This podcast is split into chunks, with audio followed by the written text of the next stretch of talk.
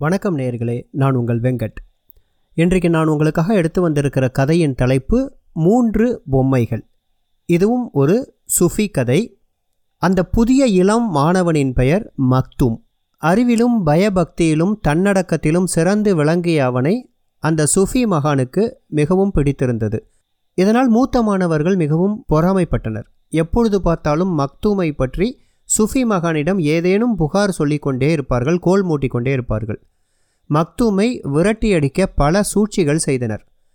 மூத்த மாணவர்களுக்கு சரியான பாடம் புகட்ட முடிவு செய்த மகான் ஒரு நாள் எல்லா மாணவர்களையும் அழைத்தார் அன்பு செல்வங்களே உங்கள் அறிவாற்றலை சோதிக்க ஒரு போட்டி வைக்கப் போகிறேன். அதில் வெற்றி பெறுபவர்தான் என் வாரிசாவார் அப்படின்னு சொன்னார். எல்லா மாணவர்களும் போட்டிக்கு தயாராகிட்டாங்க. அவர்களுக்கு எதிரே ஒரே வடிவத்தில் ஒரே வண்ணத்தில் ஒரே அளவில் மூன்று மனித பொம்மைகள் வைக்கப்பட்டன.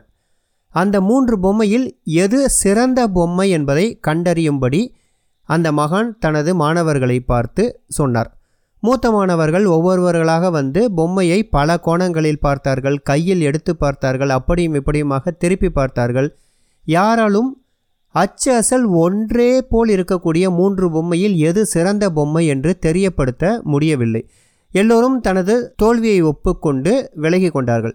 இப்பொழுது இளைய மாணவரான மக்தூனின் முறை வந்தது. அவன் ஒரு மெல்லிய நீண்டதொரு கம்பியை எடுத்து கொண்டு வந்து முதல் பொம்மையின் காதில் நுழைத்தான். கம்பி பொம்மையின் மறு காது வழியே வெளியானது. இரண்டாவது பொம்மையின் காதில் நுழைக்கும் பொழுது அந்த கம்பி வாய் வழியே வெளியானது. மூன்றாவது பொம்மையின் காதில் நுழைத்த பொழுது கம்பி வயிற்றுக்குள் சென்றது. உடனே அவன் மூன்றாவது பொம்மையே சிறந்த பொம்மை என அறிவித்து அதற்கான காரணத்தையும் மக்தூன் சொன்னான். முதல் பொம்மை எந்த அறிவுரையை கேட்டாலும் ஒரு காதில் வாங்கி மறு காதில் விட்டுவிடும்.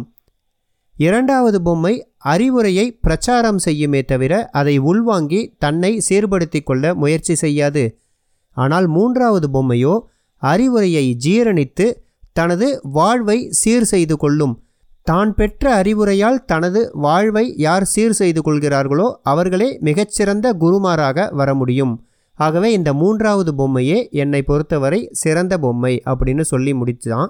மாணவன் மக்தூமோட விளக்கத்தை கேட்டு சுஃபி மகான் ரொம்பவும் ஆனந்தப்பட்டு அவனையே தனது மடாலயத்தின் அடுத்த வாரிசா நியமித்தார் பொறாமைப்பட்ட மூத்த மாணவர்கள்லாம் வாயடிச்சு போனாங்க அப்படிங்கிறது தான் இந்த கதை. நன்றி.